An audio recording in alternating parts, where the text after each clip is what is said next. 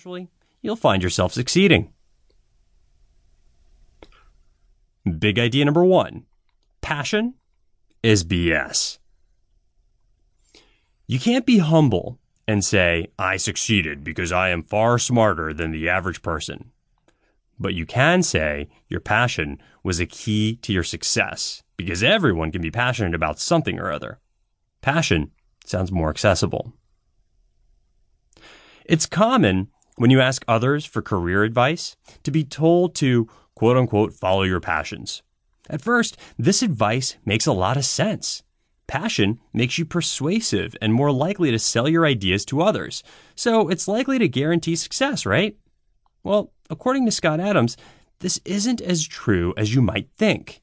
Scott's experience working as a commercial loan officer at some point taught him that the best loans to make were to the people without passion because they are the ones that look at the facts and choose their business adventures or ventures accordingly. Passionate people are far more willing to take big risks, but this means they are often met with big failures. Even so, the passionate people that succeed are the ones that write the self help books. So we can't blame you if you came into this thinking the key to success was passion. In Scott's view, it's easy to be passionate about things that succeed, but it's not always an indicator that something will succeed. In other words, when your business venture is going well, you'll be sure to be excited about it. Scott's undertaken dozens and dozens of business ventures in his life and watched his passion wax and wane depending on how successful each individual venture was. What was more important, he realized, was his level of personal energy rather than passion to do what needed to be done to move forward. Now, that doesn't mean you shouldn't discount your passions or anything. Scott also believes it's easier to be passionate about things that we're good at. In many cases, passion is actually just a byproduct of knowing you'll be good at something. For this reason, it's smart to pay attention to your passions and see how they can work to your advantage. Just be sure to direct them at things that actually make sense. Big idea number two multiple failures do not mean you won't eventually succeed.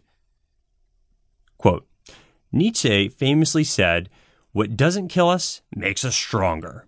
It sounds clever, but it's a loser philosophy. Unquote.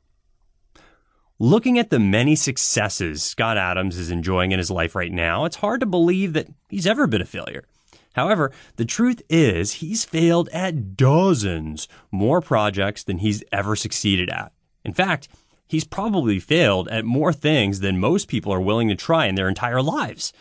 Part of his willingness to keep trying is due to his natural optimism, as well as a knack for turning each failure into a tool that was designed to inevitably lead to success. Failures that he experienced throughout his often fraught working career, Adams doesn't think he ever would have created Dilbert. Even though his business ventures turned out to be huge screw ups 95% of the time, Adams never doubted that the system he was following would eventually lead to a success.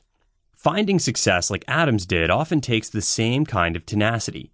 You need to be willing to blow through many failures with the optimism that eventually something will work out how it needs to.